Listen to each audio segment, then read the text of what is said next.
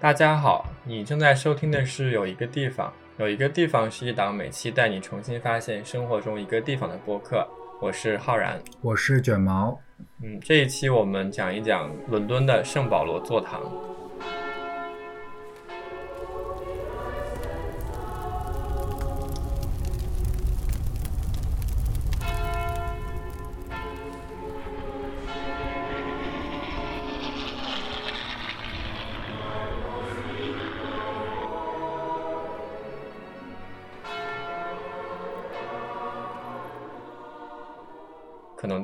内的听众来说，这个东西应该是一个比较陌生的地方吧。对啊，我们说每期带 你重新发现生活中一个地方，但这个其实并不是听众生活中的一个地方。嗯，现在因为疫情的关系，我们已经被困在伦敦很长时间了，所以我们生活中的地方也基本上都是在伦敦的地方。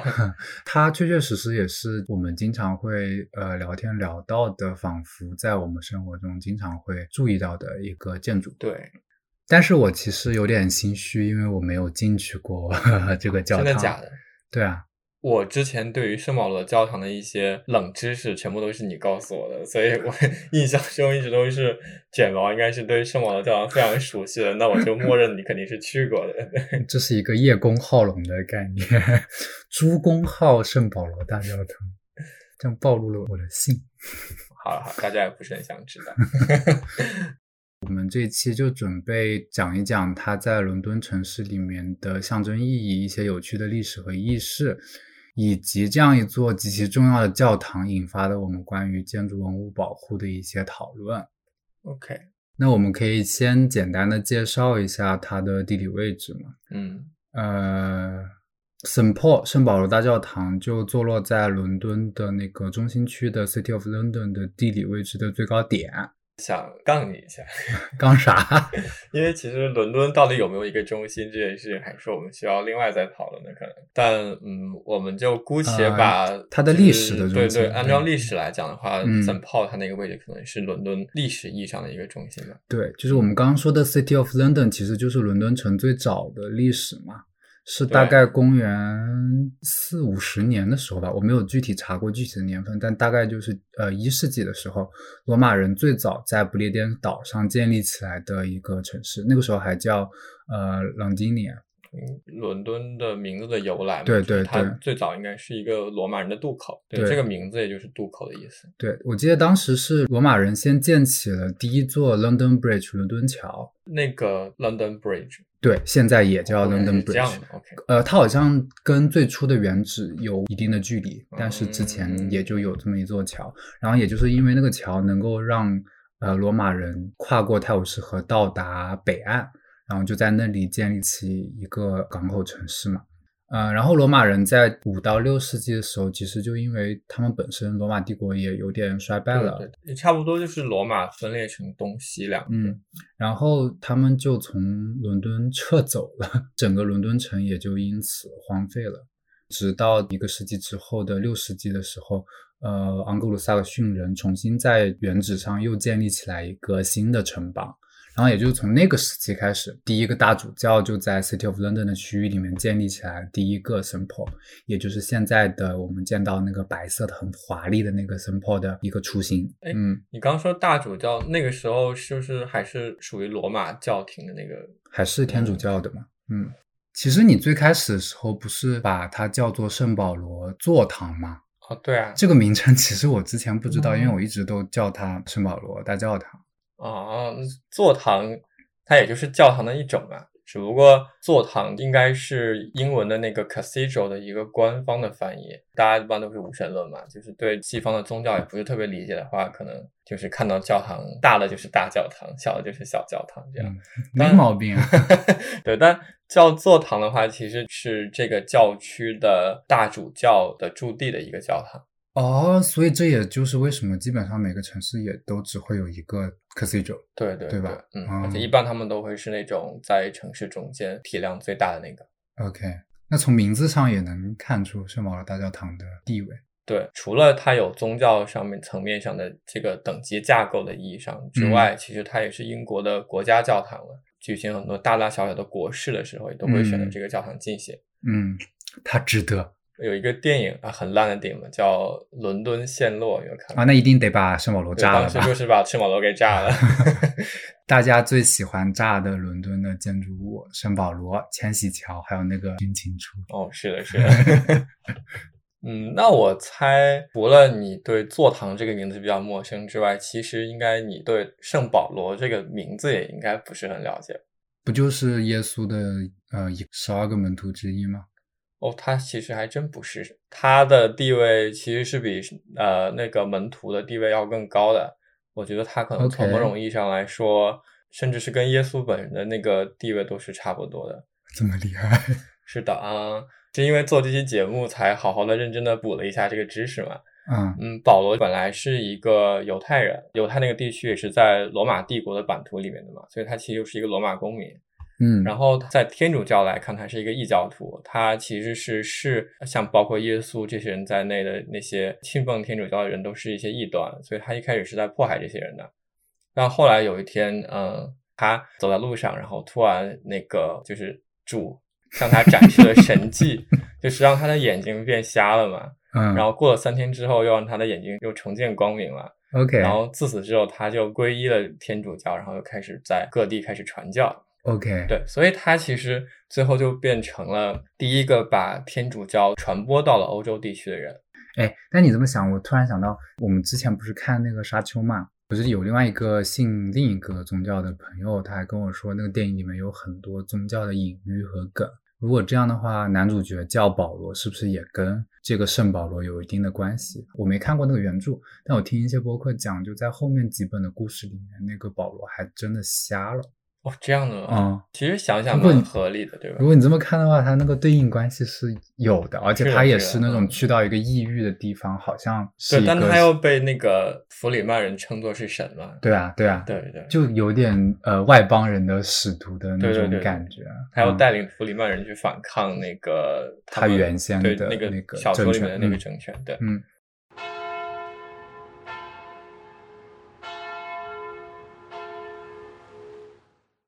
St. Paul Cathedral 基本上它就是跟伦敦这个城市一起在历史的进程中不停的发展过来的，然后在几千年的历史里面，它也经历了很多次的推倒重建。本来以前这边的房子也很多木结构，是肯定会在各种火灾中都烧毁什么的嘛？对，就像那个巴黎圣母院那样。然后现在我们看到的那个 St. Paul 其实已经是第六或者第七个版本的教堂。之前的那些教堂里面比较重要的一个就是，呃，在一六六六年伦敦大火里面被烧毁的那个哥特式的教堂，也就是现在的那个教堂的前一个版本。呃，那一个哥特式的教堂是大概十三世纪中期的时候由诺曼王朝建立的嘛。然后当时他盖的时候也是野心勃勃，就想要把它盖成世界上最高的教堂，或者说其实应该就是世界上最高的建筑了。真的是这样的，是哦，就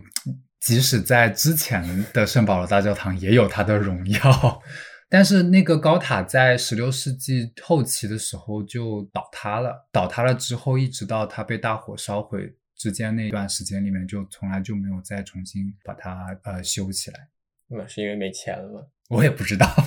就是没修。OK，略过略过。嗯。不，那现在这个教堂应该就是著名的伦敦大火之后建立起来的教堂。是的，嗯，我觉得那场大火对于伦敦的意义是很重大的嘛。嗯，应该是伦敦城市历史上遭遇的最大的一次浩劫。当时基本上三分之二的 City of London 的区域全部都被烧毁了。但是有一种不破不立的感觉。大火之所以能够蔓延这么快，也是因为之前呃的城市密度过高，然后那些房屋的质量也很差，所以就大火就很快的蔓延开来了嘛。呃，大火之后，伦敦城就得以能够对自己进行更新，然后城市也得到了一个质的飞跃。我们的圣保罗大教堂本身也借由这个契机，相当于是进行了一次华丽转身吧。而且那个那个时期应该也恰逢是英国的宗教改革的那个时期嘛，对吧？对，因为是宗教改革应该是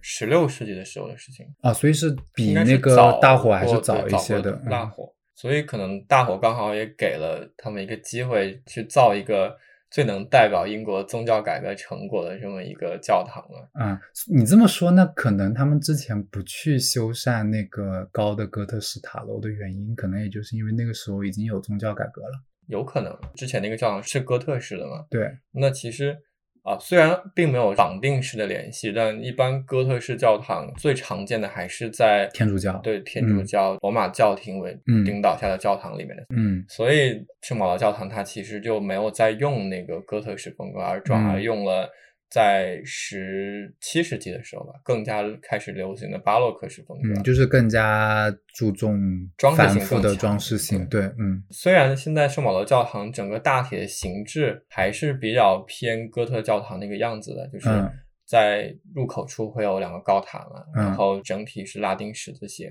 嗯然后但它其实所有的建筑细部包括用料都焕然一新，其实。嗯，我感觉就是因为宗教改革嘛，他们自然也想在建筑形式上和之前的教堂也做出一些区别。最有代表性的那个建筑结构，应该就是它被称作最接近完美的穹顶了，对吧？谁称它我看过很多新闻，还有那一些建筑评论家都是这么讲的。？OK，基本上都是在盛赞它，就是说它可能是最接近完美形态的一个穹顶的样子了。哦，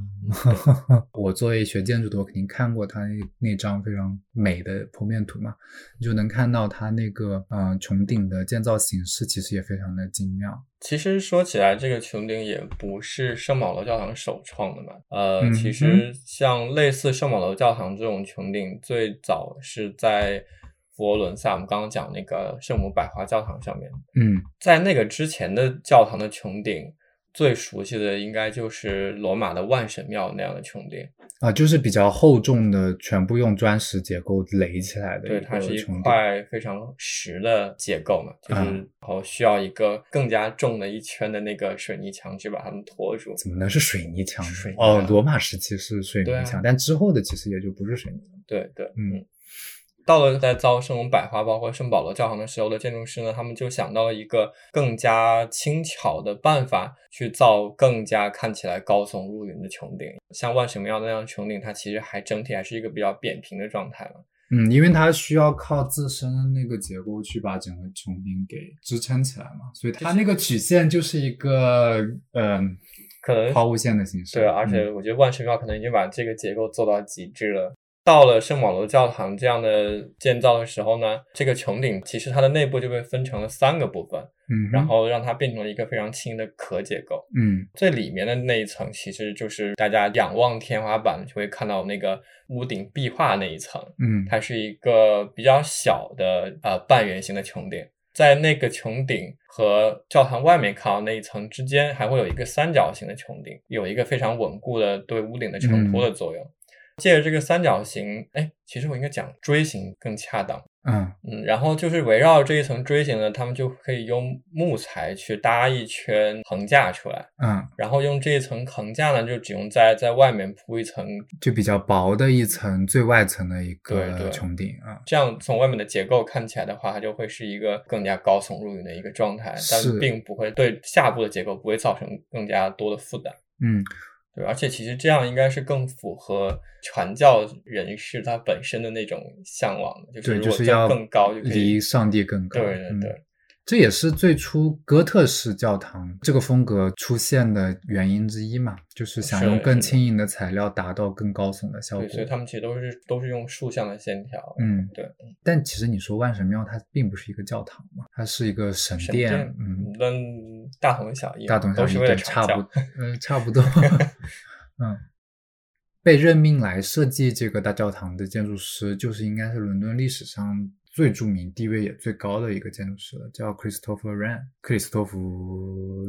雷恩哦，雷恩，OK，他被任命重建了伦敦被烧毁的一共五十二座教堂，然后这这也包括了 City of London 里面所有的教堂，就是圣保罗大教堂本身，以及围绕它的三十多个卫星的小教堂。嗯，而且我看到说，就整个这个教堂从设计到施工前前后后一共四十五年，都是由他一个人在负责的。嗯就是这种情况好像也是蛮少见的，就是中间其实一般首先不会只有一个人嘛，通常。我觉得应该也不会，实际上只有他一个人，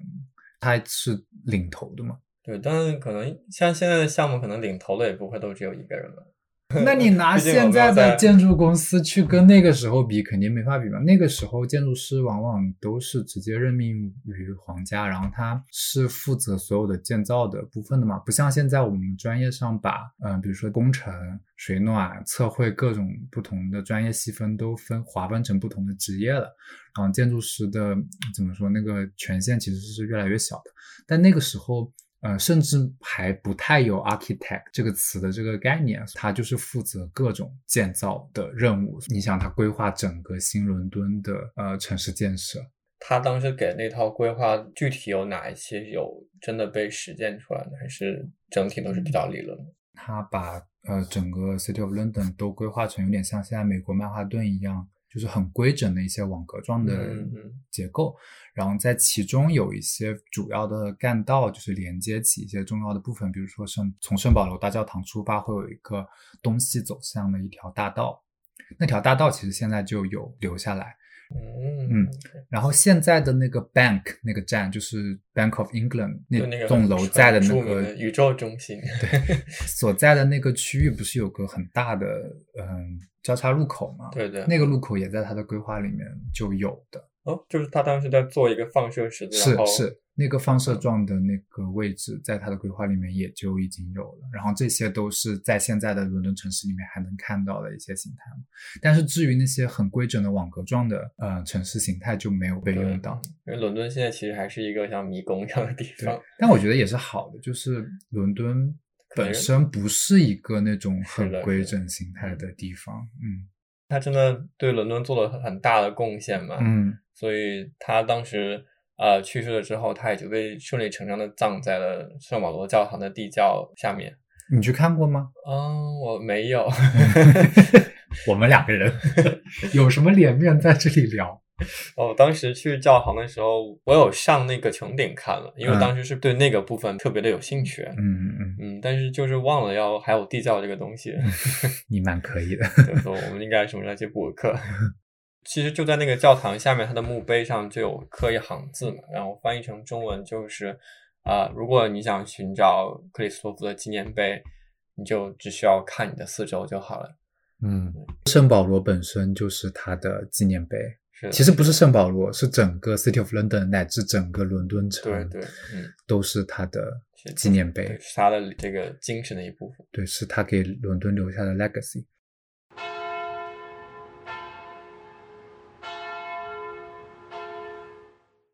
我之前在学校做项目的时候做研究，是有看到过一本书，它是把之前在呃 Barbican 美术馆办的一个展览集结成册的一本书，主题就是几个世纪的时间里面旅居伦敦的一些画家或者艺术家他们创造的关于伦敦印象的一些作品。那些作品中就经常能看到圣保罗大教堂的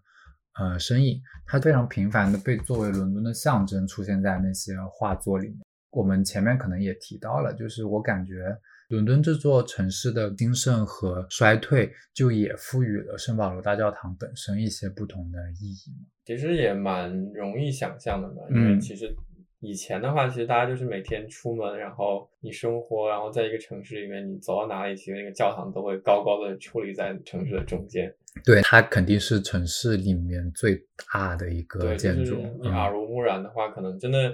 包括艺术家，你想画画的时候，就一定会必须有他在，好才能告诉你，我现在画的地方就是伦敦。是是，对吧？就像嗯你之前去科隆那种感觉，就是你想到科隆就会想那个黑乎乎的是一出火车站就见到的嘛。对对嗯你会想到那个哈尔滨，就会想到圣索菲亚教堂。哈尔滨对哦啊，哦哦，OK，哎，是叫圣索菲亚教堂。我没去过哈尔滨，没事儿。如果我们 说错名字，哈尔滨的朋友们不要喷我们。嗯，但除此之外，我觉得在画作里面你是能够感受到一些情绪的。嗯嗯，就在那个展览里面展出的有几幅作品，我在那本书里看到的时候印象还是很深刻的。我也会把它放在 show notes 里面，大家可以对照着看。因为其实一般大家知道，画画都不是真的是为了画那些画的东西本身嘛，都会有一些意义在。对，就比如说，当伦敦大火之后，嗯，圣保罗大教堂重新被建造起来，或者说整个伦敦城被重新建造起来的时候，其实是象征着伦敦作为一个浴火重生、冉冉升起的一个新的城市的一种形象嘛。世界各地的人会把伦敦称作新的罗马。哦，对就罗马一定是嗯，罗马其实是整个西方世界的一个精神精神的对对对对，毕竟是欧洲这边文化的源头嘛。太伟大了！就是嗯只要说到伟大这种词，就一定就是会想到罗马。对，你可能会不同意啊，但是我嗯觉得就是中国人心里面，如果你讲到辉煌或者什么伟大的古代城市，一定会想到长长安长，安对吧？对，你们西安呀，朋友们。那必须的，自豪。嗯，但是其实到十七、十八世纪的时候，罗马已经远远的被甩在后面了。嗯嗯，伦敦作为一个大火之后新建立起来的一个城市，它其实非常像凤凰涅槃嘛你想想，圣保罗教堂还是用白色的那个哎，Portland Stone。Portland Stone，嗯对，像白色大理石嘛，嗯嗯，它是在伦敦比较豪华的公共建筑里很很常用到的一个材料。对，对，你想想，它要太阳一反光，就是在那个山顶上就会非常漂亮的一个东西。对，嗯，我印象深刻的这幅画作就描绘了，嗯，隔着泰晤士河的港口，看到圣保罗大教堂作为背景出现在后面的这样一个场景。圣保罗大教堂在这个画作里面显得非常的庄严，然后它也坐落于地理位置的最高点，然后有一嗯有一点睥睨整个城市的感觉嘛。然后在画面前景里面的比较繁忙的这个泰晤士河上面的港口，就是象征了一个非常欣欣向荣的一个新城市，而它的背景中的圣保罗大教堂正是这个城市最好的一个主角。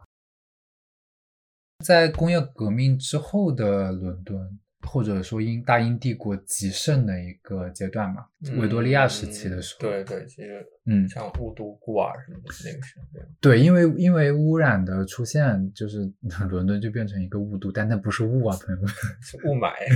是霾。嗯，因为城市发展非常的迅速，也会出现非常多的城市的问题，对啊，像贫富差距贫富差距，包括呃城市高速发展，就有一种礼崩乐坏的感觉。上层阶级过着非常奢靡的生活，下层阶级却只能在非常黑暗的街道上面自生自灭。然后这个时候就会有呃伦敦的另一个形象，就是他们把伦敦称作新的巴比伦，极盛转衰的一个城市嘛。对对伦敦这样印象的一些画作里面，就会把伦敦描绘成一个废墟的形象。那么自然在这幅场景里面，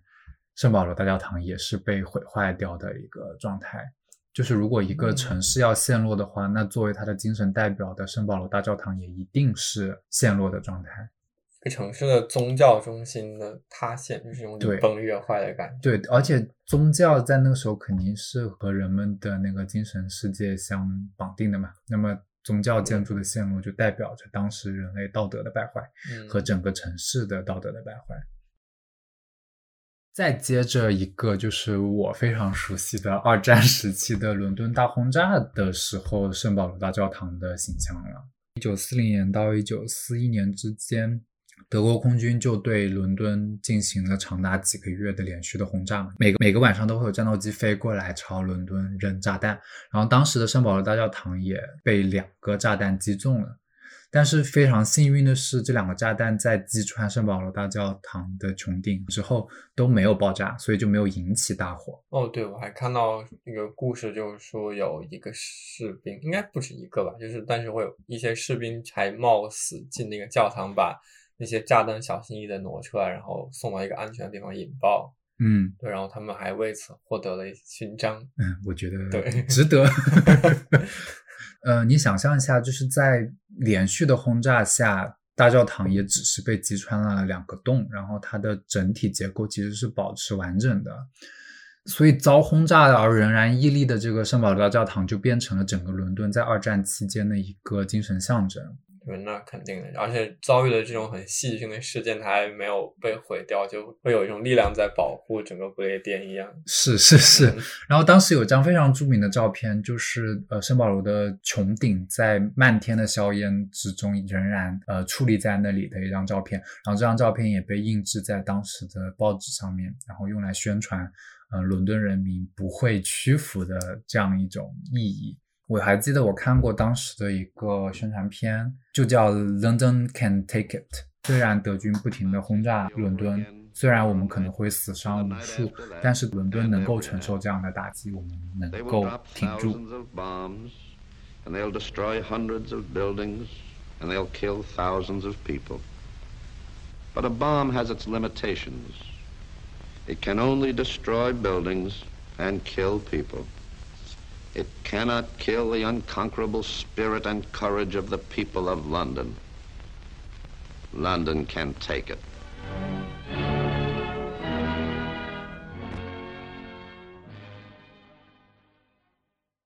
我们前面借由在历史中的三个片段嘛，相当于，呃，对 讲了一下为什么圣保罗大教堂和伦敦整个城市的精神仿佛绑定在了一起。嗯、虽然现在大家想到伦敦，可能第一个想到的标志性建筑会是大本钟，或者甚至是金融城的那些呃小黄瓜啊之类的那些更现代化的那些建筑。要我的话，我就会想什么，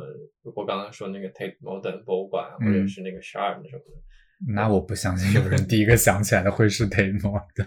但是可能在伦敦人民的心目中，他们最最重要的一个建筑仍然是圣保罗大教堂。那么也就可以理解，这样一个和他们的精神内核非常绑定的一个建筑，会在现今的城市中被大力的保护起来。毫不意外的，它肯定就是一个在英国叫做 Grade One Listed Building 嘛，就是一嗯级文物保护建筑。对对对，就是最高级别的嘛嗯，，就相当于在大陆区，就是像像故宫什么天坛，肯定就是一样的。哎，但我觉得特别有意思的，关于它的保护，更多的还是那个呃叫 London Field Management Framework，粗暴的中文翻译可能可以叫做伦敦市县管理纲要。对，差不多意思。嗯，如果以圣保罗大教堂为例子的话，简单来讲，这个条例的意思就是说，要保证从伦敦近郊一些选定的观景点能够不受阻挡的看到圣保罗大教堂。也就是说，如果在地图上把这些观景点和圣保罗大教堂连起来的话，这些线所覆盖到的城市区域里面所有的建筑，不管新的还是旧的，都不能够超过圣保罗建筑主体的高度。呃，当然，这个举措也不单单只是针对圣保罗大教堂这一个建筑而已。呃，另外的比较主要的可能还有国会大厦，还有那个伦敦塔。但是圣保罗大教堂肯定是被连线最多的那一个。对，其实这个规定也是很久以前你告诉我才知道的。嗯，我之前做一些设计项目的研究的时候，就看了一些这些的内容嘛。对，其实当时你跟我讲之后，我第一反应就是，哦，为什么伦敦还会有这种非常稀奇古怪的设定？其实类似的操作跟北京的那个什么三环之内不能够起高楼是一个概念嘛，就是为了保证呃非常重要的历史建筑在城市里面也能享有非常重要的地理高度上的优势。嗯，嗯，对，其实类似的，就像西安也会有，呃，像大雁塔周围或者钟楼周围会有一些限高。嗯嗯嗯，但国内那个做法让我还能比较接受，就是它其实是对某一个一整片街区的一种保护嘛。那像伦敦这种，只是去保护一个呃一条视线，嗯我还是真的是第一次听说。还蛮清奇的吧？我是觉得它非常的好玩儿。对，如果你看伦敦的地图，或者说一些城市里面的建筑的话，你就会发现，可能有一整条线的区域上面的房子都是矮矮的，然后一旦越过这些线的位置，就会出现很高的高楼。因为我也有稍微查一些资料嘛，嗯就是它那个线其实也不是我们所所谓的就是一条线，对，它是有宽度的，对，而且它是有灰度的，对吧？灰度。就是它离那个线越近，它那个线高就越严，就要盖啊得越低，吧？对对对对对而它是嗯像一个阶梯状的是感觉，是是是 嗯不如就再顺便讲一讲整个这件事情被创立起来来龙去脉，因为我实在觉得它非常的古怪。嗯 在呃十九世纪以前，嗯伦敦其实是有一个非常严格的限高法案的。嗯当时整个伦敦城区里面的房子是不可以高过我们现在所谓的所说的十层楼的大概的高度，嗯，但那个时候的建造技艺也比较受限嘛。但其实是可以，因为已经到十九世纪了嘛。嗯 OK，嗯，他们当时还是非常的想要让圣保罗教堂或者包括城区里面其他教堂呢，享有他们最高的地位，不要被冲击。嗯其实教堂必须要是城市最高建筑这件事情，在欧洲应该一直都是很很有执念的，我感觉。嗯，宗教至上嘛。对，嗯，但到后来，因为伦敦毕竟是一个商业非常的发达，而且其实是由商业主导的一个城市嘛，嗯，所以很多开发商就开始去试慢慢探的对试探，在这个法律的边界线来回的走动，嗯 他们会想方设法的让自己的房子比这条规定高，因为其实当时的规定说的是，呃，你有出售或者你有商业活动那个区域不能高过教堂，嗯，然后呢，所以他们就会去给楼顶去搞一些装饰性的、毫无功能性的顶，然后这样从而让房子可以高过那个限高。OK，但是像这样的房子越来越多之后呢，政府也就是迫于无奈，然后就去跟开发商签订了一个，在历史上他们把它叫做 gentleman's deal，大家都相象征性的各让一步。OK，这些具体的就是他们找了一个建筑师叫做 Godfrey Allen，去设计出来了八条。他当时认为的最重要的，以那个圣保罗教堂为为中心的伦敦最有意义的观赏圣保罗大教堂对对的一个这么的感觉的。方式。这样的话，开发商在这八条带上就不要太夸张了，去盖很高的房子。那其他的地方你们就随便吧。啊，对，也就是这样之后呢，现在伦敦的高层建筑像雨后春笋一样的开始都都被盖起来了。对，也算是呃城市开发和保护历史建筑的重要性之间的一种妥协吧。对对，就是一种博弈了。嗯你跟我讲这个之前，我其实不是特别了解这个之后具体的历史，但你这么听的话，觉得嗯、呃还合逻辑一点。因为如果最开始凭空就是保护这几条线的话，显得有点鸡肋。但如果是由一个更大范围的限高的法案慢慢进行妥协，得到这个结果的话，就比较好理解一点。你刚说开发商会不停的试探那个界限嘛，我非常有感受。呃，我现在在的那个项目组做的那个项目，恰好就有一栋建筑刚好在其中一条线上。嗯，所以你们现在也是在试探这样。我 真的是试探，而且还发生了一件还挺好玩的事情。知道甲方肯定是想要把房子盖到越高越好越高越好，就是要最大化那？个利润。毕竟在伦敦嘛，分分钟少寸赚一个亿土寸啊。寸土寸金的，嗯，所以我们当时就大概算了一个最高能够盖到的高度，就是不会阻挡住圣保罗大教堂的高度。结果去跟那个规划部门呃开会的时候，他们提醒了我们说，哎，地球其实是圆的。所以是因为地球是圆的，然后你们的房子刚好就顶出去了一点不对，就是我们在算的时候，应该是按那个点。我们就直接直线连了那个点嘛。你没有想到地球这么大，伦敦这么小，那个圆的曲率能够对我们一点一个房子有这么大的影响。但结果我们后来在进行计算之后，发现那个差距有一到两米。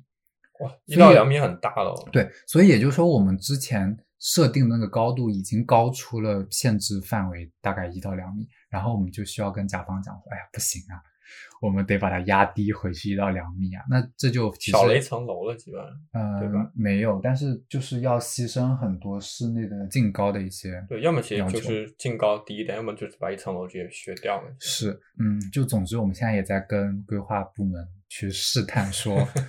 我们虽然高出去一点点，但我们的呃楼非常的低调，可能并不会阻挡太多圣保罗的那个穹顶，所以嗯，还在跟他们谈判的过程中。这个时候就要发挥我们设计的作用了。就真的是在试探。但我当时，当我的上司从那边开会回来跟我们讲说，我们今天学到了一件事情，地球是圆的 的时候，我真的是目瞪口呆。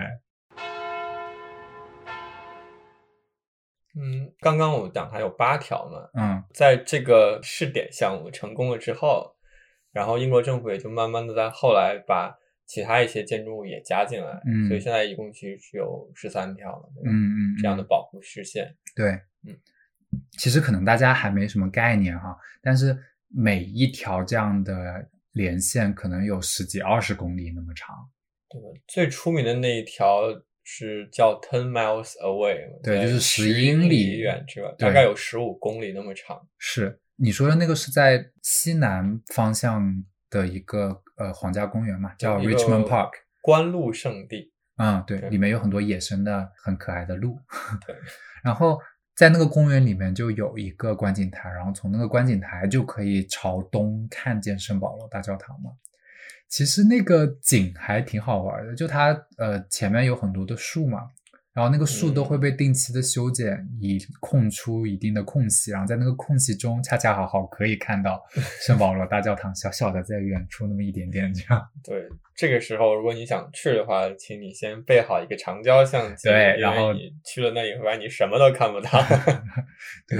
哦，嗯所以其实你刚说，我才想到，连树都不能挡住这些东西啊，就是连自然界都要开始被我们勒令他们去做一些妥协。其实我刚说的那个例子里面，那些树在最初被种下去的时候，就是为了框出那样一个间隙。哦，这样的，对，而且比我想的还要更离谱一点。而且还会利用那些树去阻挡掉圣保罗边上一些可能比较显眼的建筑，这样子我就只能通过那个哦钥匙孔看到圣保罗本身，而没有任何别的杂质。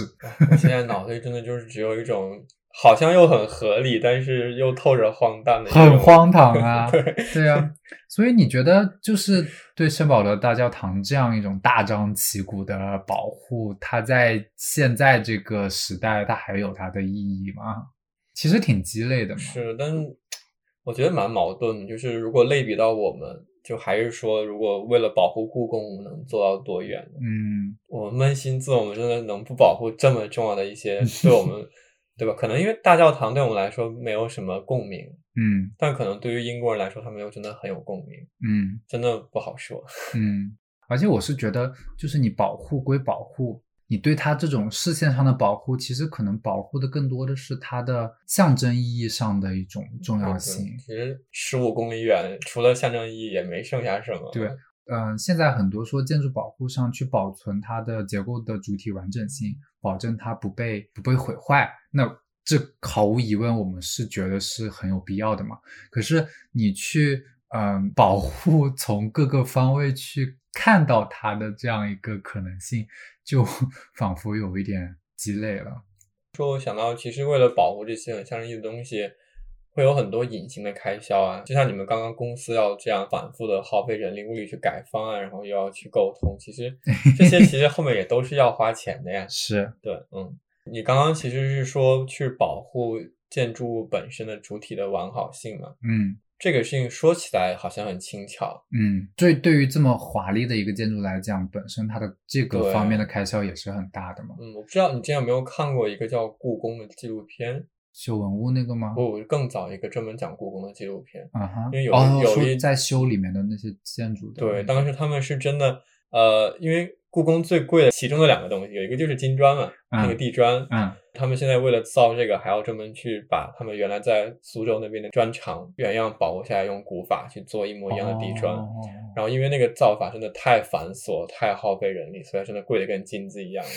所以那一块砖也都很贵啊，嗯那现在要都是要钱的。嗯另外一个真的是因为故宫他们为了维修墙壁，真的是要去用真的金箔。嗯他们当时没有说花多少钱啊，啊但类似的东西在英国也是发生了。啊！哎，最近那个大本钟不是三年之后终于拆下了它的那个脚手架吗？对，重塑精神。对，就露出里面金光闪闪的那个大本钟。我我们上次晚上在那个桥上看到它的时候，都真的还蛮惊讶的，就也不知道它是之前就这么亮闪闪的，还是说重新维修之后贴了新的金。是用真金贴的哦，是新贴上去吗？不是只是什么的清洗一下之类的吗？是要换的。哦因为金子其实不是一个非常耐久性很好的嗯金属。嗯嗯，大本钟其实已经六百万英镑去维修，就只是那样一个钟而已了。给我们减点税多好。是 是是对吧？我还有朋友他们说，他们想半夜去把那个钟拿个铲子刮点金子下来，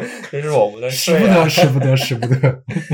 啊，其实圣保罗教堂就更夸张了，嗯因为它其实从十几年前就已经开始在搞维修了，一个大修计划。嗯然后它的内部也在重新贴金，然后再做类似的事情，已经嗯。花掉了一千多万英镑。嗯。而整个外立面现在也要立架，然后开始维修，嗯，整个项目下来要花到接近四千万英镑，这是非常庞大的一笔数字，哎而且这其实就是我们刚刚说的很轻巧的保护建筑物的主题，天呐，这样算起来是大本钟的大概四七八对七八倍对对七八倍呢。而且我之前有看到一个觉得蛮离谱的故事，嗯，就是他们在维修圣保罗教堂内部的时候，为了不打扰白天来参观或者周末来做礼拜的人的正常的活动，嗯所以呢，他们工人要每天晚上把脚手架搭起来，然后呢，白天就是在大家进来之前要把它拆得干干净净，让大家一点都没有看到里面在维修的痕迹。所以就是每天都要做这样的事情哦。而且你想想，在伦敦本来工程就很低效的地方，还要每天花时间去做这样的事情，其实又要再拖多少工期，是增加多少无谓的开支。嗯，也的确这一点可能也值得反思一下嘛。而且你想，那这样子的维修工程是要一直做下去吗？比如说我们现在可能更多的觉得还是需要去保护它，那么在二三十年后呢？一百年后呢？是我们要一直让它保留现在这个原样吗？对，其实现在就很多质疑的声音，就是有在慢慢的累积起来嘛，就是嗯在说这些文物，不管你怎么保护，他们其实说的不好听，他们有朝一日还是一定会没掉的。是，而他们本身在现在你花的重金去保护他们呢，并没有产生等比的效益给你。你从这个角度讲，如果我们嗯认真的去想一下，质疑一下为什么要保护圣保罗大教堂的话，我觉得它建筑上面的价值，或者说它历史上面的价值反而是其次的。感觉保护它更多的是为了保护一种象征意义，因为它是伦敦最重要的一个建筑，保护它就好像在保护伦敦的尊严一样的感觉。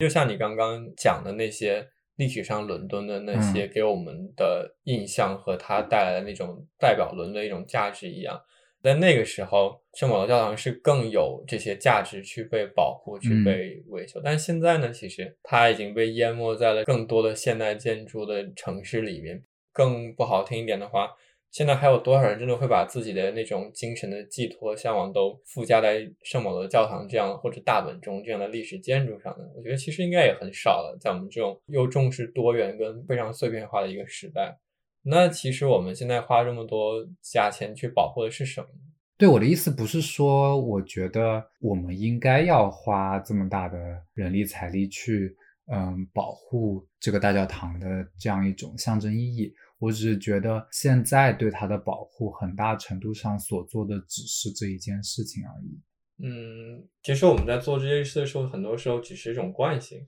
对，像你刚刚也提到的，我我前面也说的，就是我们从那三个历史阶段上面看到圣保罗大教堂跟伦敦这个城市的精神之间的一个绑定，可能在现在它已经有点失效了。现在伦敦的嗯名片可能不是圣保罗大教堂了嘛？对，可能甚至也甚至都不是大本钟啊、塔桥啊这些东西了。那么对它的保护，很大程度上，像你讲的，的确就是一种惯性，是因为我们一直这么做着，那么现在就也必须要继续这么做下去。嗯，而且我觉得最难以反驳的点是，如果今天我们说我们不保不保护了，这样圣保罗教堂自生自灭垮掉就算了。那我觉得，就算我现在站在坐在这里跟你讲说我不应该被保护，但如果这件事情真的发生了，我觉得我又要打我自己的脸。我说，那你怎么能这样干呢？就是是可能到最后我也没有办法挣脱这个怪圈。所以我觉得这个事情跟英国皇室现在的处境也有点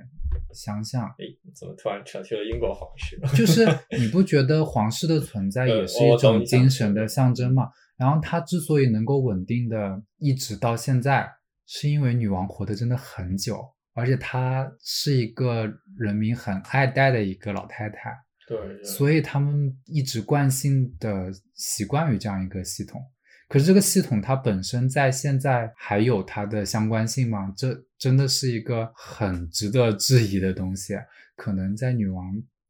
之后，英国这边可能会对呃皇室系统进行一个更深层次的探讨。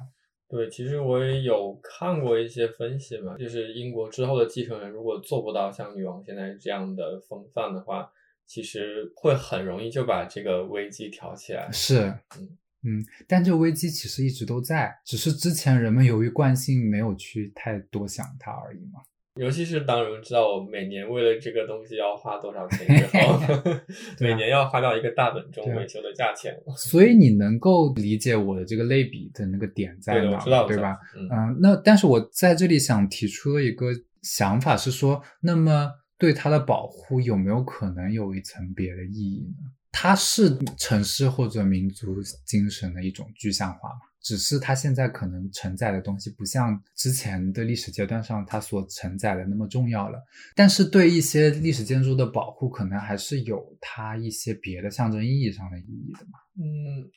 我比较俗了，我听听你讲这个，我可能第一反应是你的意思是不是说想让它除了有这种文化意义之外，会有更俗气一点的，比方说商业价值啊，或者啊，我不是说这个，我不是吗？嗯，就我想讲的例子也是我之前看到过，就比如说二战的那个时候被炸弹击中的，除了圣保罗大教堂之外，还有别的很多的教堂嘛。嗯，对。呃，可能最著名的一个是考文垂的那个大教堂啊，对对对，嗯，对。考文垂的那个大教堂就没有圣保罗大教堂那么幸运，嗯，对，它就被大火基本上烧毁了一大半。就是圣保罗大教堂是完完全全的修复回它原先的样子的，因为就补两个洞，其实，嗯，但是考文垂的大教堂就像一个废墟一样被留在那儿，然后在那个大教堂的边上又建立起来一个新的教堂。所以说，在这个意义上，对考文垂大教堂的保护，实际上保护了它的。不完整，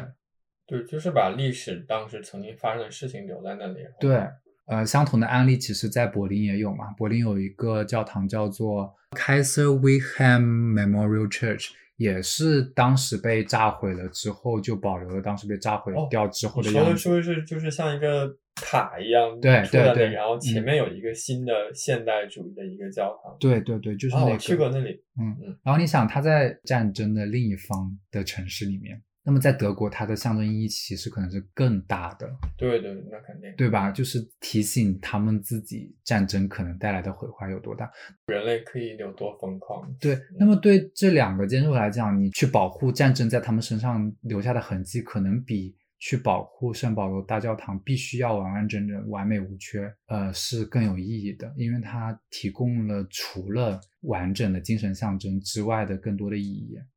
假设如果圣保罗教堂当时在二战中也真的就毁掉了，对，那可能我前面已经两说了，我也不觉得英国人可能真的会把它一模一样的给是是是，你说的有道理的，对，嗯，这会不会让你想到那个巴黎圣母院的事情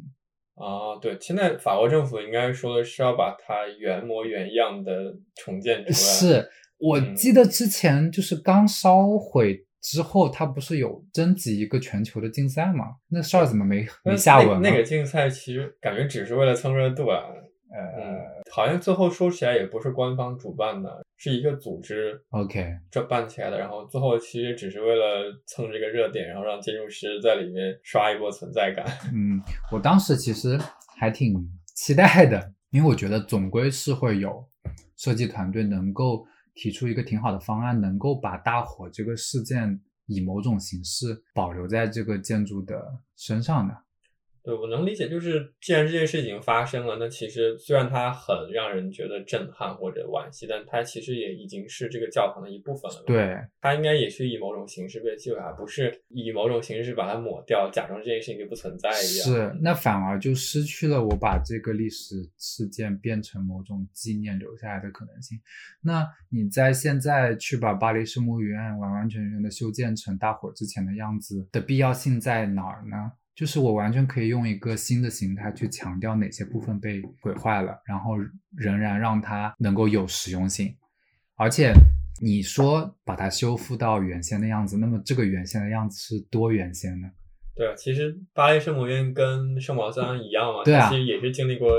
上千年的，是是是，好几代的迭代。难道你要修到中世纪那个样才算原样吗？是是是，嗯。我就觉得本身可能这里是有一个机会能够探索出一个新的方法，就能够怎么的去复原巴黎圣母院。嗯，也能理解，就是政府在对这种真的非常国宝级重要的文物的时候，还是会比较保守吧。对，因为做成原样起码不会错。啊，那一旦我做一些新的尝试，在巴黎圣母院这种地方，万一做错了，是是要背负千秋骂名啊，感觉。对，嗯。毕竟我们可能想的还是层面比较少一点，而且我们也不是真的做那件事的人。对对对对对对，我在这就是看热闹不嫌事大。是是是，真的就是这样一句话。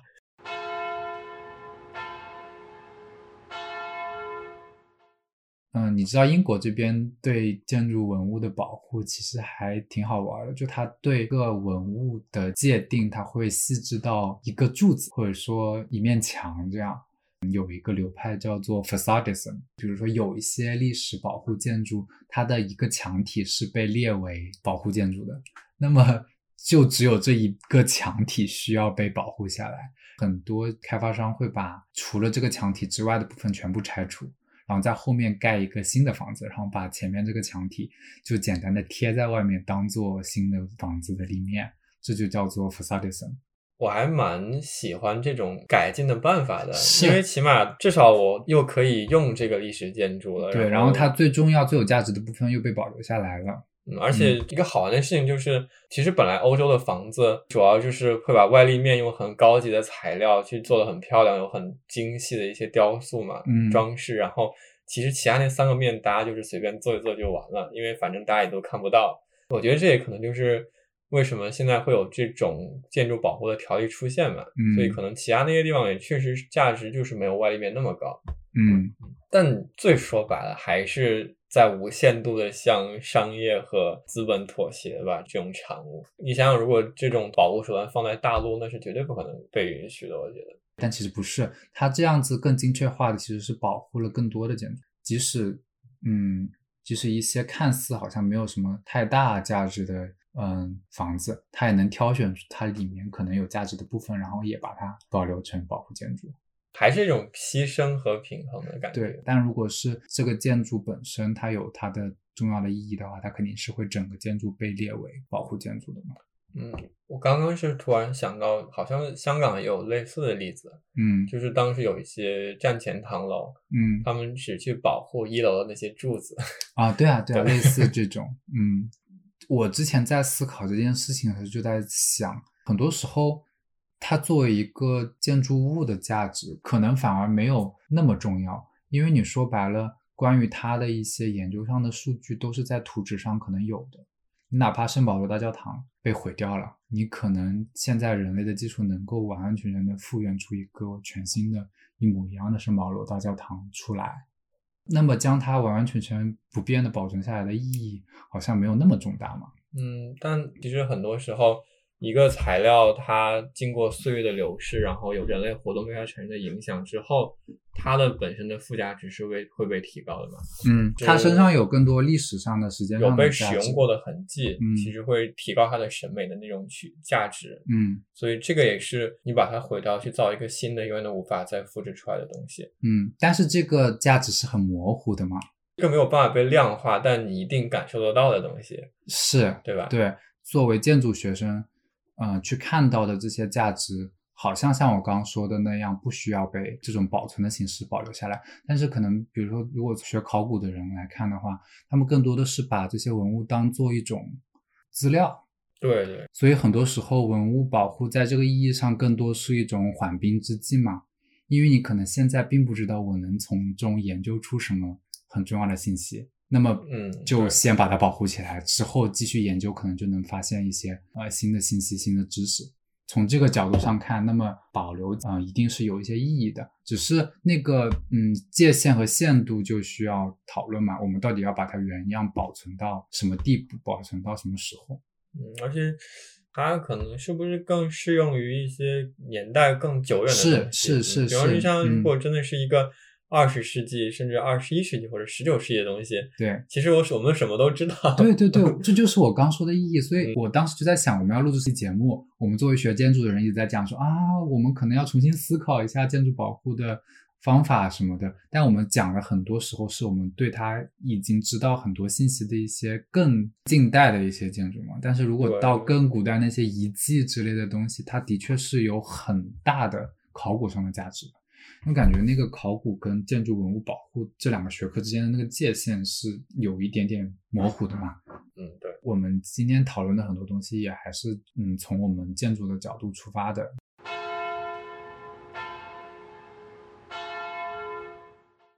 之前还有一个没提的点就是，嗯，你觉不觉得现在数字化时代对文物保护的影响是很大的？三 D 扫描技术的发展，它其实能够完整的记录下一个建筑物的一些信息嘛？哦，而且就是连那种我刚刚所谓的人类活动的痕迹，都可以通过数码化的技术去把它完美的复制到电脑里面。对对对嗯对，比如说之前那个巴黎圣母院，哦，又到又要提到巴黎圣母院。我觉得这个事情其实 有很多讨论的空间对嘛。，其实说的不负责任点，就是真的这么重要的建筑突然出了问题，给了大家一个很好的条件去讨论讨论这些其实一直都在被回避的问题。是，嗯呃，育碧那个游戏公司，它的《刺客信条》的游戏里面，之前对巴黎圣母院做了非常细致的扫描，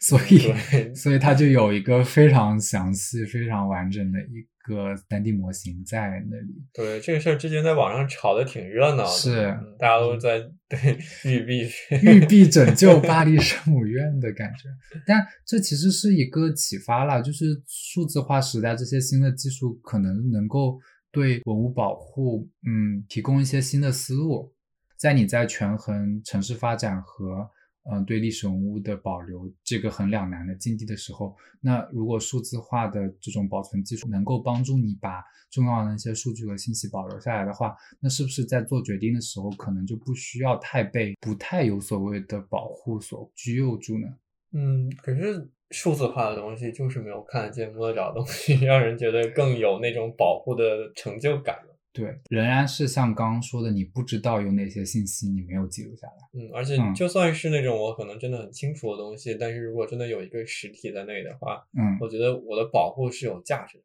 虚拟的东西是我们也可以凭空创造出来的嘛，嗯嗯，所以它嗯真的在削弱这些东西那种不可复制啊，或者它的那种唯一性的那种那种作为文物的重要性。嗯，它不应该说是被拿出来取代实体的保存方式的一个方法，而应该是一个备案，在意外发生的时候能够起码保存一些最基础的数据嘛。我今天一直在抛出一些有点大不敬的问题，但我并不是自己本身是这样想，我只是想提出这个讨论的点嘛。对对，我们两个讲这些，并不是说我们就把文物的这些东西拆了，或者都把文物都去改了，怎么样？但是只是去把这些问题时不时拿出来讨论一下，因为对文物的取态不应该是那么单一化的一个态度。还有一个我比较想讨论的话题，其实是历史文物能不能被我们继续当做一个正常的建筑物沿用下去，而不是当做一个需要被拱起来的东西。嗯对，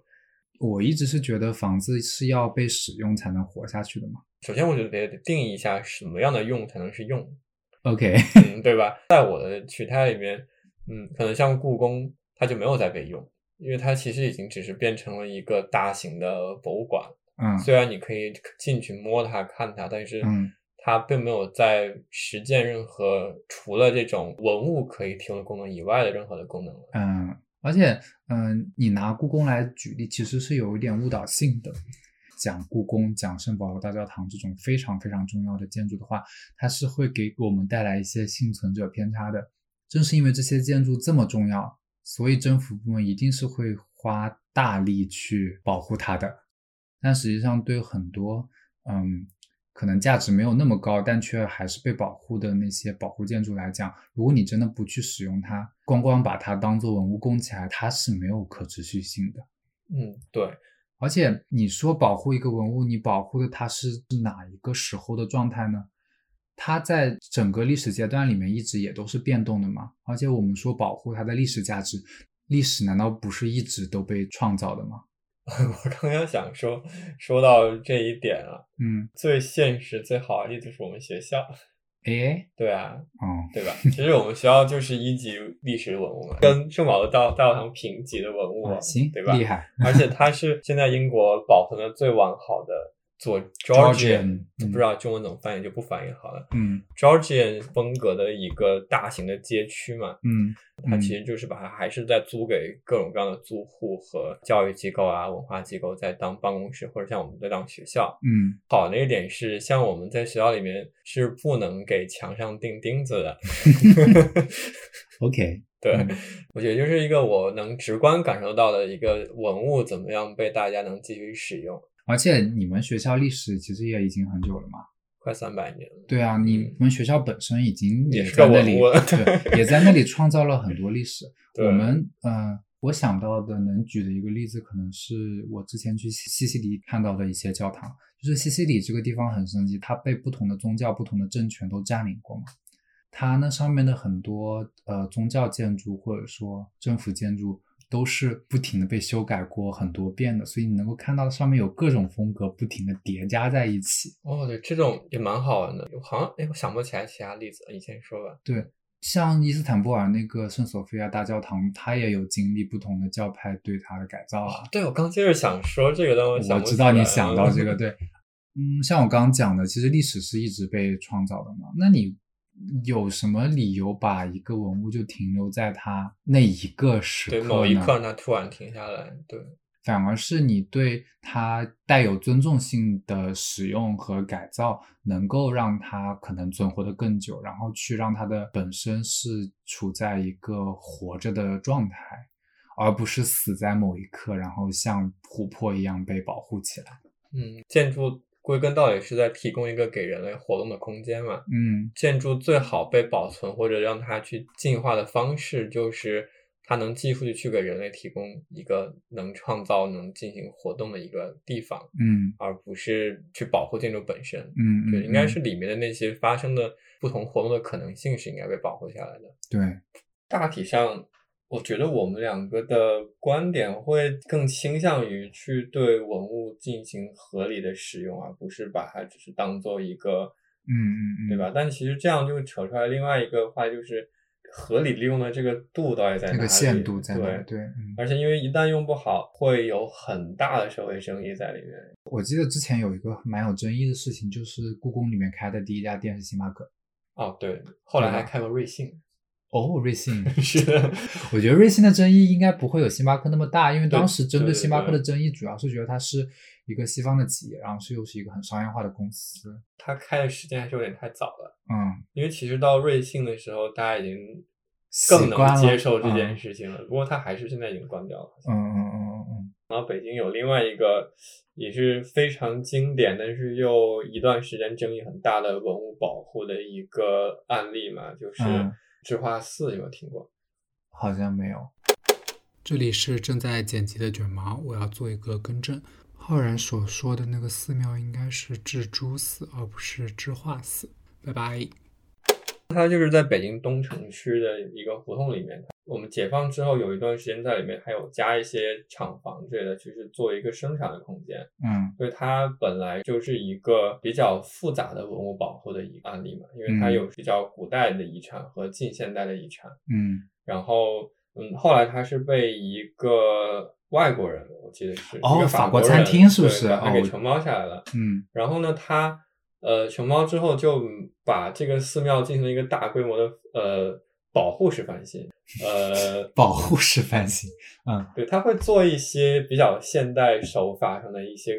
呃绿化和就是这种文化墙一样的这种更新嘛，嗯，但是主体就是比方说当时工人他们印刷的一些标语，嗯，然后再包括混合着之前的那些佛教寺院里面的那些遗留下来的雕塑啊壁画都是整体保留的，嗯。但是它会加一些比较现代元素在里面，整个寺院本身就被免费开放给大众去当一个艺术画廊和一个加了一个法餐，嗯，这样可以当他们一个营收的项目去维持他们这个项目的运转，嗯，而且也不用就是像中餐一样就大油油烟很大，对，所以可以解决一些这种卫生环境上的管理的问题，嗯，在保护价值不大的那些。厂房那些部分，他们就把它作为有些后厨啊，还有一些管理空间。嗯，本身我觉得是一个很好的，就是怎么样用民间资本去呃维护这些一定历史价值，但是又没有历史价值高到像故宫啊这种特别大的东西上去的一个方法。对，我觉得点就在这儿，就是其实要衡量它的价值到底是哪个层面上的价值嘛。我记得这个案例，但是我当时只记得那个新闻标题是说，呃，文物里面开法餐引起巨大争议。就你光看这个标题，其实你觉得，呃，冲突还蛮大的，带节奏的感觉。对对对对，嗯，我之前不是特别了解嘛。但听你刚那么解释，我觉得其实是一个还蛮合理、蛮有效的一个改造和利用的方式。嗯，而且它大部分又可以做到向公众维持开放，我觉得这一点就很好。对，那个时候大家对这种西方比较常见的一种保护模式还是比较有抵触情绪的，所以它还被停业整顿过一段时间。是是是，但是其实，在近期的中国也比较习惯于这种模式了吧？对，因为从某种意义上，影影院是一种最能可持续的一种保护文物的方式。啊对你使用着它，让它能活着，总比没有钱去维护它，然后让它破败下去要好嘛？嗯，而且不用给国家有太多的负担，在社区里面有一些这样很有意义的文化建筑被保护下来，不是让它去被拆掉去做商业开发。对我知道有一个更激进的在这里能讲的例子，就是乌镇。啊，是蛮激进的。呃嗯，就是乌镇这个例子，就告诉我们，其实我们要的很多时候是一种意义，是一种意象，是一种感觉上的东西啊。迪士尼化的地方。呃，对一个迪士尼化的地方，哎，突然 call back 了我们的上一期。对，之前有一篇在公众号上很火的文章，叫《乌镇是假的》。我没看过。现在的乌镇里面那些餐厅的老板什么的，都是一个集团的员工，所以他才能够做到所有的餐厅都是呃标准化的。然后在那个乌镇的那些巷弄里面，会看到很多关着门的店铺。嗯，他？他能关着门不营业，就是因为他们整体是一个巨大的集团，所以他能控制出说，哦、我这一片街区要给你表现出一种恬静古镇没有人的那种哦感觉。因为所有的里面的商家都是员工，他们是拿工资的，他们并不会在意自己的营收情况。对所以他们嗯去扮演一个很闲散的人就可以了。你想象一下，如果不是这种形态，而是别的中国的一些古镇的话，一定是开满了那种卖义乌小商品、市场批发的小商品的那种店铺。影响那个去的体验呢。对，然后在这个古镇的后面，所有那些古民居就被改造成能够容纳很多人的那种大型的高级酒店。记得我们当时去的时候，我真的就是完全被震撼到了。对，嗯，是观感很好的嘛，对吧？就是你一进去会觉得整个园区被修缮的非常的古色古香，但是对嗯是古色古香，但是、嗯但我又不出戏，它可能是我看到的古镇的一个最美好的一个状态，但又不会让那个商业化的气息过分的显露出来。对，但它是非常可能是最商业对化对对，的一个它古镇绝对是最商业化的。对，它告诉我们是什么？我们并不在意它实质上是不是商业化的，我们在意的是感觉上它是不是一个古镇。而且在乌镇进行开发之前，它其实那个村落是非常破败的。嗯，乌镇的开发的领头人叫啥名字我忘了，他去大刀阔斧的把它变成一个完全商业化的一个集团，其实才拯救了乌镇本身作为历史古镇的这个地位。也就是说，其实商业化的利用并不是不可以。就它不一定都是坏的，对其实资本并不是一个有属性的东西，它其实是掌握在看那个用它的人是怎么样的一个取态。是，比如说成都的太古里的那个里面不是有个寺庙嘛，嗯，大慈寺，大慈，寺，对，然后那个太古里的修建其实也是帮助到大慈寺本身的一个重新怎么说焕发对光彩。对对，嗯，从这种角度上来讲，对文物的利用其实很多时候不需要那么畏手畏脚，商业化的开发也并不可怕，只是可能在背后需要更加细致的一些政策上的制定，去保证对它的开发和利用是有效且能够发挥它最大的价值的。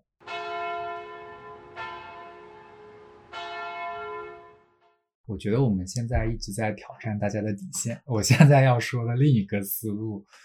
嗯，可能就更加的夸张了。前面先说文物的价值，可能一是象征意义上面的价值，然后它本身可能有历史价值，它本身有建筑上的价值。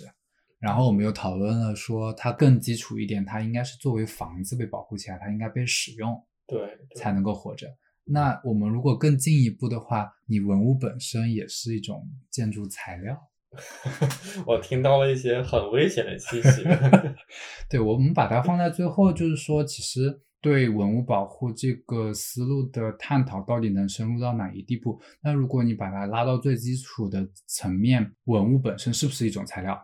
我无法否认，而且因为其实我们的同学现在也有在做类似的项目，又有很多历史价值的建筑嗯，在让步于那些大银行和大商业资本开发。嗯当拆除已经无可避免的时候，我们就会退而其次想，那起码我能不能去把这些材料收集起来，再去给他们一些新的用处，他们还能被以另外一种价值留在这个城市里面。嗯，对，所以其实从这个层面来讲的话，嗯，卷毛同学觉得把文物也回归它的最原本，其实当做一种材料看，其实是完全可行的。我们一直在挑战大家的底线，但我再次 做声明，就并不是说我主张这样，只是说我们能不能以这个角度去思考这个问题。文物的保护，或者说我们不说文物吧，说已有建筑的保护，是有很多层面上面的考虑的。我们刚刚一直在讲它的价值，那它能不能也作为一个环保层面上的价值存在呢？作为一种材料的存在，能够降低我们在建设新的建筑时候的碳排放量。那么这个角度上呢，它有没有这个价值呢？说到这儿的话，不如我引申一下，可以给一个链接，大家有兴趣的话，看一个在比利时的非常先锋的一个，你先说完，你先说完在比。利时一个非常先锋的一个建筑实践的组织叫 Rota，他们把城市比喻成了一个巨大的矿场。而，这个嗯矿场不是去挖掘我们所通常意义上的那些贵金属啊，或者是呃化石资源，而是说把它看作是一个可以自我更新、去挖出很多建筑材料的一个矿场。我刚刚一直憋着笑，因为浩然刚刚一本正经在介绍，其实这个组织、这个公司呃是是他导师的公司我我导师是其中的一个成员啊，是是是，嗯，对，就是把嗯城市本身各种建筑、各种已有的文物也好，已有的结构物也好，把它当成一个材料的银行，对对，叫 Material Bank 嘛。那我们能够重组出一些什么新的城市的形式呢？对，这其实是一个非常美好的对未来的建造业的一个想象了。我们现在已经有真的非常多的房子被盖出来了，有这些东西去做更新，可能我们真的都不需要再去大量的生产那么多的材料了。已有的材料其实已经足够这个城市繁衍进化下去。嗯当然，可能这个讨论的背景在西方城市和中国城市还不太一样，因为中国城市在经历那些年代的对历史建筑的大型的破坏之后，其实是有一点断代的，看不到更古老的很多的房子遗留在现在的城市中。那么仅存的那些被保护起来的历史建筑的价值，其实可能是更高的。但是在西方城市这边，像浩然刚讲的，他们学校的那个 Georgian 时期的房子，其实满伦敦都是。它作为嗯、呃文物的价值，不如它作为材料的价值那么高。又是危险发言。哎呀，我没关系，我就说了。然后我所在的公司大部分项目也都是在嗯伦敦城市中进行改造的一些项目，我们就会把老房子看作是一种资源。基本上，如果新的项目原址上有老房子的话，我们都会利用它本身的那个结构，然后去改造出一个新的建筑，这样就能够更好的满足减排低碳的那个要求。对，再补充一点吧，这个事情在伦敦，包括呃欧洲的很多城市，可以被成规模的开始进行实践，也其实也是因为一个是材料的问题。嗯呃，众所周知，我们现在很新一代的房子，如果都是当然采用水泥的话，这个材料除了把它变成碎石、碎渣之外，是没有办法重新利用的。嗯呃，伦敦这边其实大多数早一点的建筑它都是砖的或者是石材的，这些就是给他们去重新利用有一个提供了一个非常好的条件嗯啊。这个条件在我们国家目前就是很难成立，嗯，因为我们国家其实古代的房子是木的，它很容易其实就没有掉了，嗯 对吧？天灾人祸什么的。然后新的房子主要都是呃钢筋混凝土为主的，有有很难去讨论这个东西。所以可能这也是我们国家之后如果要在环保这个问题上，或者可持续发展这个问题上进一步去做点什么的话，可能也是一个挑战。嗯，其实在国内也是有例子的吧，只是不是很大规模。比如说，呃，肯定有还是有的。比如说王树，他的那个宁波的哦，他那个瓦宁波盘美术馆对整个这它的那个墙其实也就是嗯，重新利用周围古村落的房子，呃，拆毁之后留下来的一些砖啊、瓦啊、石啊，重新搭建成建筑的立面体系。它的这个思路其实就是我们刚刚提出的这样一个新的视角，就是、嗯对，不得不说它是有象征性意义比较强的是是是但是这个嗯要展开，我们今天又要再另外录一期的感觉，所以就点到所为止以。也就再强调一下，我们今天所讨论到的各种不同的视角都有它的适用范围，但是我觉得重要的是，针对文物保护这一点，其实是有很多探讨的空间和需要辩论的地方在的。嗯，差不多，我们把想讲的也都讨论过了。到结尾，我们可能还是要 call back 一下这期节目的标题，就是圣保罗大教堂。嗯，这可能也是我们想做这期节目的另一个契机吧。就是之前看到过浩然学校里面有一个同学，我的同届同学，他的本科毕业的作品，对，他就思考了一个情境：如果圣保罗大教堂将在未来的几百年的时间里一步步的被拆除，那么圣保罗大教堂的拆除能不能给伦敦这个城市带来一些新的意义？或者说能不能给我们对文物保护或者城市遗产加上一些更多新的意义啊，不单单仅仅是是保护它的意义。嗯，然后他的项目就设想了在几百年的尺度上，这个教堂怎么样一步步的被消失的项目，最终的呈现模式有一部分也是他自己去修改的一份建筑文物保护条例。呃，如果大家有兴趣的话，我们也会附上他的作品的一个链接，大家可以自己去查看。而这也是我们今天想提出的最后一个问题。一个非常重要的历史建筑，如果它要死去，它应该以什么样的一个形式在城市中消失呢？